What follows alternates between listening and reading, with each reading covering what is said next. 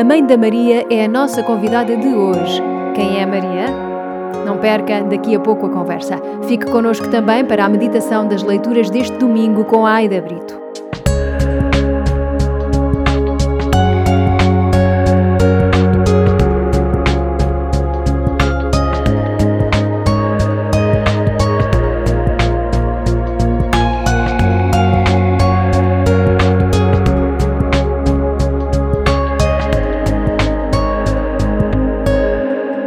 Meio deste isolamento que nos faz padecer a limitação de afetos e encontros e experimentar a falta de tantas coisas, ouçamos mais uma vez o anúncio que nos salva.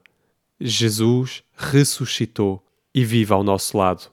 Da sua cruz, o Senhor desafia-nos a encontrar a vida que nos espera, a olhar para aqueles que nos reclamam, a reforçar, reconhecer e incentivar a graça que mora em nós.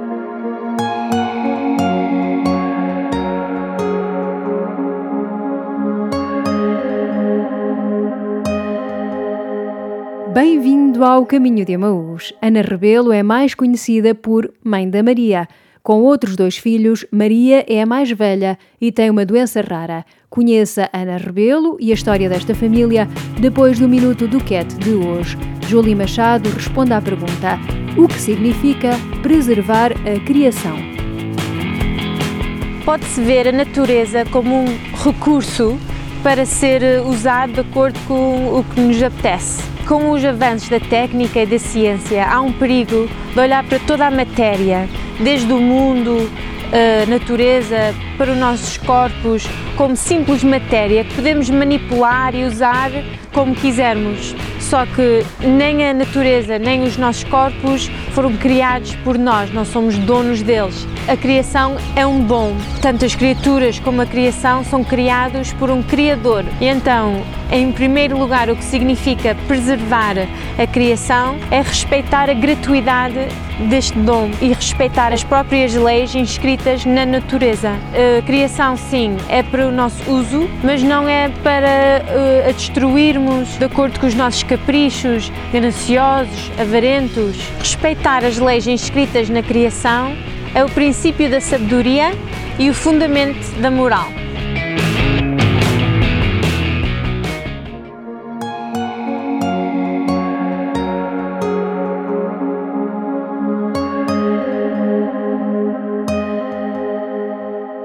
Maria é a primeira filha de Ana. Uma doença rara fazia adivinhar uma vida curta da menina, mas não foi o que aconteceu.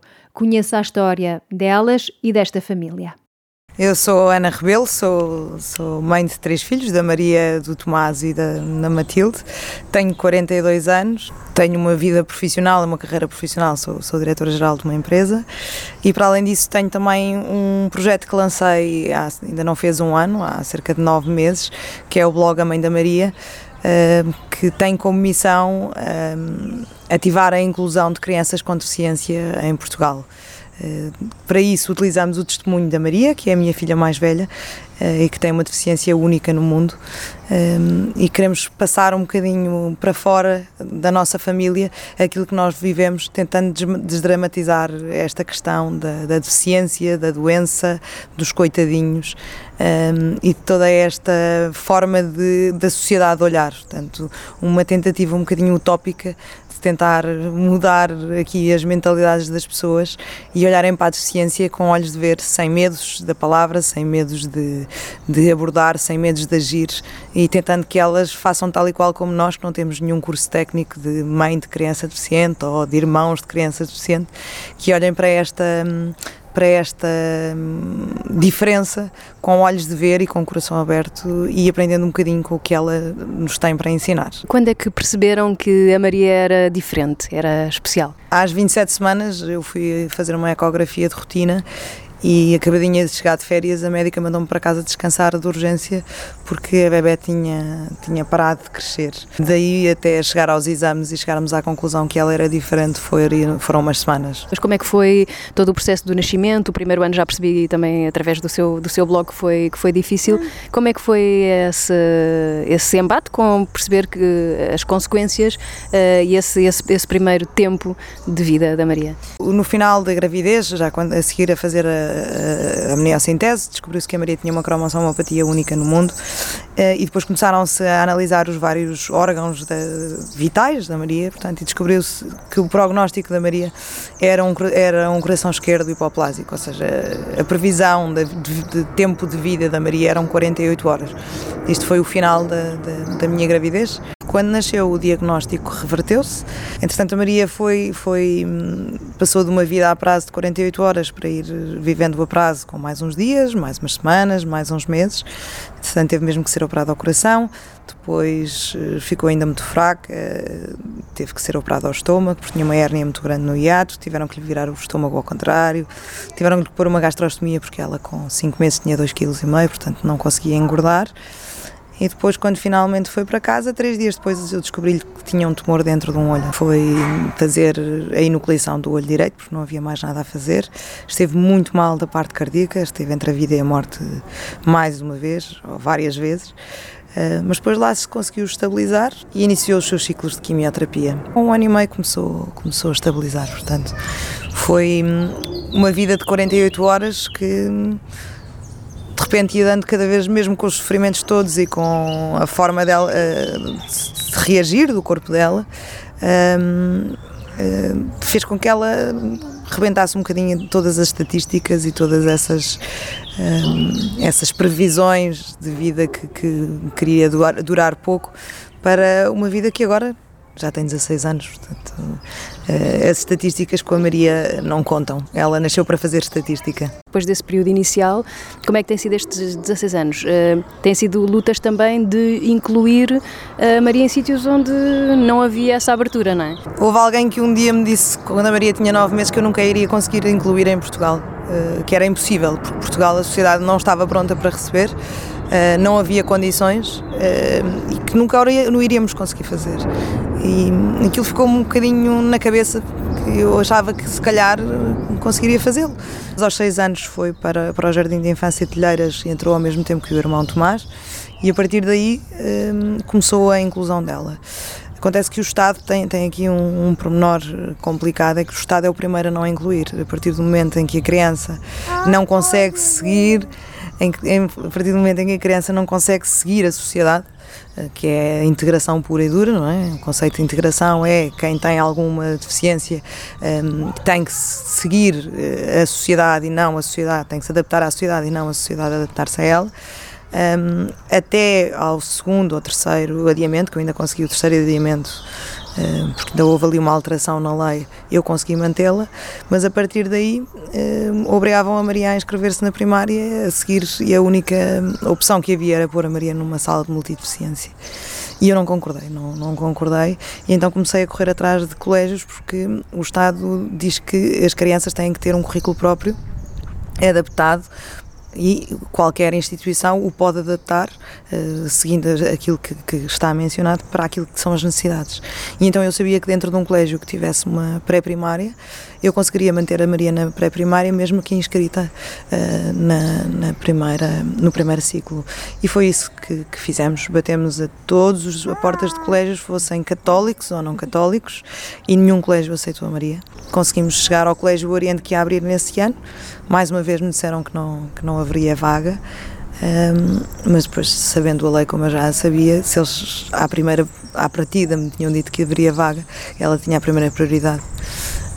E eu falei com o colégio e fui mesmo um bocadinho mais brusca e na altura disse-lhe, olha, ou, a Maria entra ao colégio não abre. Portanto, temos aqui duas hipóteses de seguir uh, e de fazer um caminho fácil ou um bocadinho menos fácil. Entretanto, é claro que umas horas depois eu tinha uma chamada do colégio a dizer que a Maria tinha entrado. Não foi fácil esta entrada, foi assim um embate um bocadinho mais duro, mas desde aí tem sido maravilhoso, ou seja, uma estrutura que não estava habituada a incluir, que se calhar inclui eh, melhor que qualquer estrutura que hoje em dia diz que faz a inclusão e que às vezes faz a integração e não a inclusão. Se na integração eh, a pessoa com deficiência tem que ir atrás e adaptar-se à sociedade, na inclusão tem que ir a pessoa e tem que vir a sociedade também. Portanto, passa um bocadinho por uma adaptação de ambas as partes e o esforço não, passa, não passa só pela, pela pessoa deficiente. Uhum. E é isso que faz sentido e que algumas partes do mundo já desenvolvidas o fazem e corre lindamente. Foi por sentir estas dificuldades que decidiu criar também eh, o blog e a petição pelo Dia da Inclusão? Foi um bocadinho o aprender também com, com esta questão do eu sabia que que se calhar era possível, mas não tinha a certeza. E ao final de 15 anos eu descobri que já podia, se calhar, dizer a toda a gente que era possível e como o fazer. Se calhar já podia ajudar outras mães uh, a incluírem os filhos e não, não passarem por todas aquelas grandes rampas que eu tive que passar e escalar.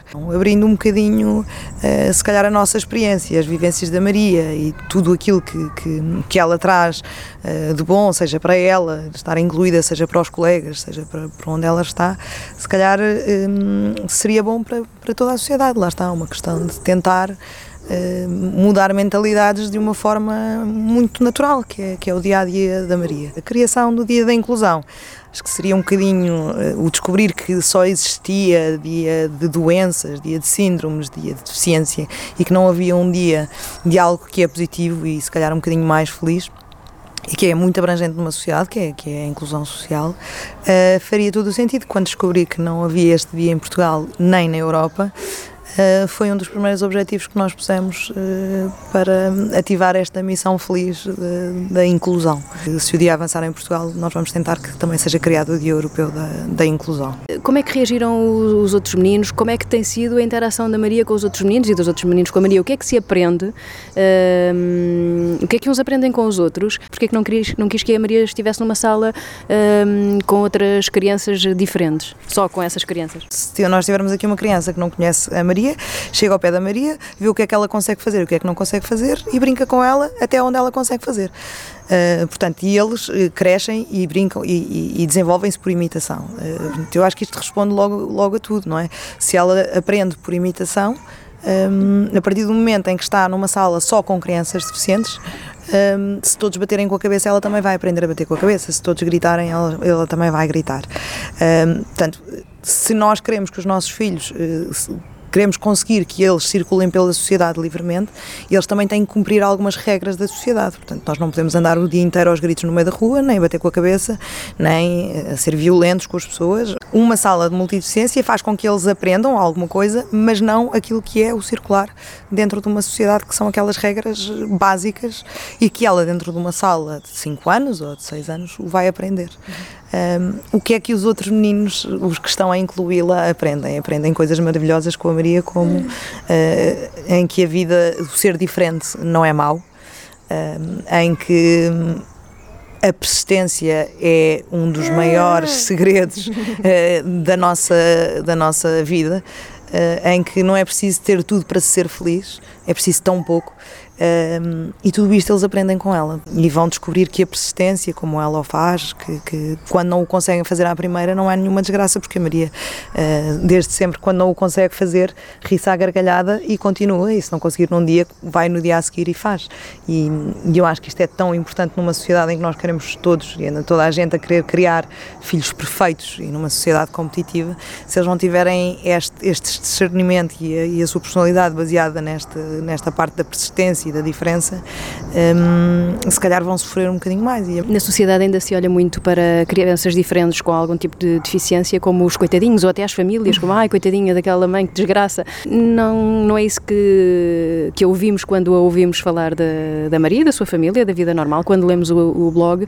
O que é que pode dizer da sua experiência, de quem vive esta experiência, um, o que é que pode dizer a essas pessoas? Eu, esta questão dos coitadinhos é uma coisa que irrita nós todos lá em casa. Eu acho que até a Maria, mas a Maria leva isso muito mais calmo. O Tomás uh, fica furioso, a Matilde também, uh, eu fico cabelos em pé uh, e o pai ignora completamente já, porque. Um, só quem não tem contacto com, com, com, a diferença é que pode achar que, que, hum, uma criança com deficiência ou um adulto com deficiência, o que seja, é um coitadinho. Coitadinhos, se calhar, somos nós que o pensamos dessa forma. Não temos a capacidade de olhar e ver a força em primeiro lugar, que, que, que estas pessoas têm. Uh, a capacidade que têm de amar sem precisar de, de, absolutamente nada, capacidade de olhar para as coisas uh, sempre com um sorriso na cara. E nós, coitadinhos, não temos isso. Portanto, lá está esta questão de, de, de, os fechar numa, numa coisa tão pequenina que é um ser coitadinho, é mesmo de quem não conhece e quem não, não, não contacta diariamente com, com, com esta realidade. Eu acho que não se pode chamar coitadinho a uma força da natureza, porque não faz sentido, não é?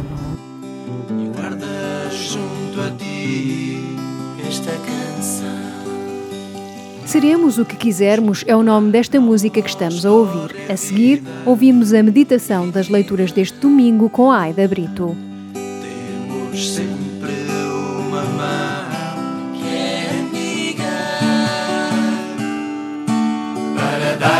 quiser receber e viver a vida a valer, escrevendo o nosso rumo fazendo o que pudermos, nunca nos esquecendo que seremos o que quisermos.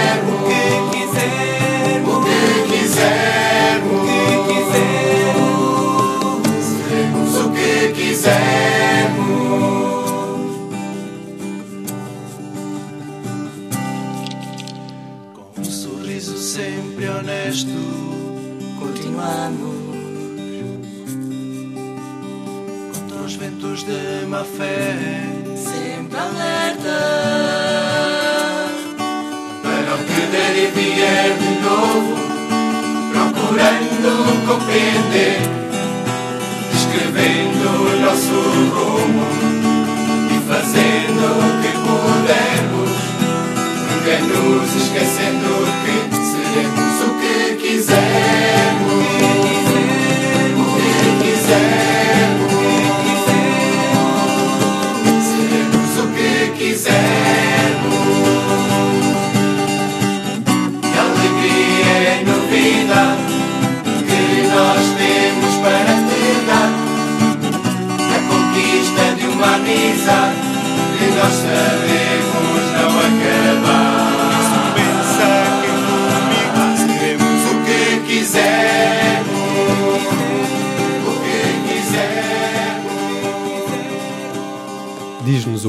Francisco: abraçar a cruz de Jesus significa encontrar a coragem de abraçar todas as contrariedades da hora atual, abandonando por um momento a nossa ânsia de omnipotência e de possessão para dar espaço à criatividade que só o Espírito é capaz de suscitar. Significa encontrar a coragem de abrir espaços onde todos possam sentir-se chamados e permitir novas formas de hospitalidade, de fraternidade e de solidariedade.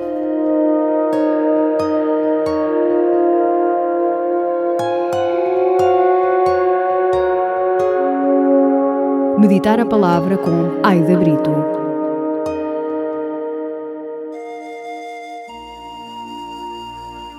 Encontramos-nos no 21º domingo do tempo comum. As leituras deste domingo convidam-nos a refletir sobre a seguinte questão: quem é Cristo para mim? Na primeira leitura do livro de Isaías, Isaías profetiza sobre o fim do cargo político de Shebna, mordomo do rei Ezequias, e a sua substituição por Ilassim, homem honrado e leal. No entanto, podemos ver já nesta passagem a figura de Cristo, verdadeiro Rei do povo de Deus.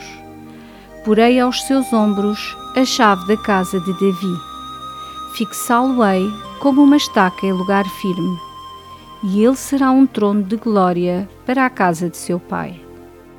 Na segunda leitura da Epístola de São Paulo aos Romanos, Paulo reconhece que a riqueza, a sabedoria e a ciência de Deus vão muito mais longe do que o ser humano pode imaginar. Deus atua mesmo quando a situação nos parece adversa ou o obstáculo intransponível. No caso específico de Paulo, este referia-se à dificuldade do seu povo em reconhecer Jesus como o Messias. Contudo, foi esta dificuldade que levou a que o Evangelho fosse anunciado aos pagãos. De facto, os desígnios de Deus são insondáveis e nem sempre conseguimos abarcar toda a dimensão da história do mundo. Muitas vezes só nos resta confiar, o que nem sempre sabemos fazer. O Evangelho de São Mateus apresenta-nos uma questão que já ouvimos muitas vezes, mas para a qual muitos de nós ainda não conseguiram encontrar uma resposta que corresponda ao que cada um vive verdadeiramente. E como seria importante encontrá-la? Quem dizem os homens que é o Filho do Homem? E seguidamente, e vós, quem dizeis que eu sou? Jesus coloca-nos hoje exatamente a mesma pergunta, tão diretamente como a colocou aos seus discípulos. Pedro responde-lhe: Tu és o Messias, o Filho de Deus vivo. E nós, que resposta lhe daríamos? O que é isto de ser o Messias, o Filho de Deus vivo, para nós hoje? Em que é que esta realidade nos afeta? Como é que ela nos move? Como é que nos leva a uma transformação profunda? É que esta é a grande novidade que temos para oferecer a todos aqueles que desejam conhecer Cristo, a todos aqueles que se aproximam da Igreja e nela o esperam encontrar. Nós somos os discípulos de Cristo no mundo em que vivemos. Nós somos as testemunhas da Boa Nova e Cristo espera da nossa parte uma adesão total. Estás disposto a aderir a este projeto de vida?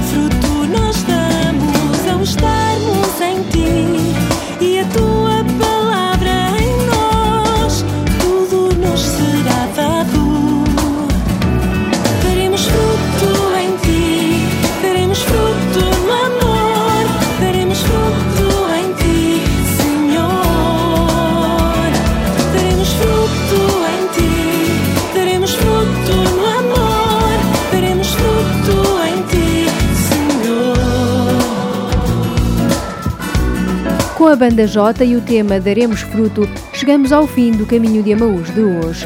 Não se esqueça de nos visitar em paulos.pt barra rádio. Voltamos a encontrar-nos aqui para a semana. Nós esperamos por si. Tenha uma ótima semana.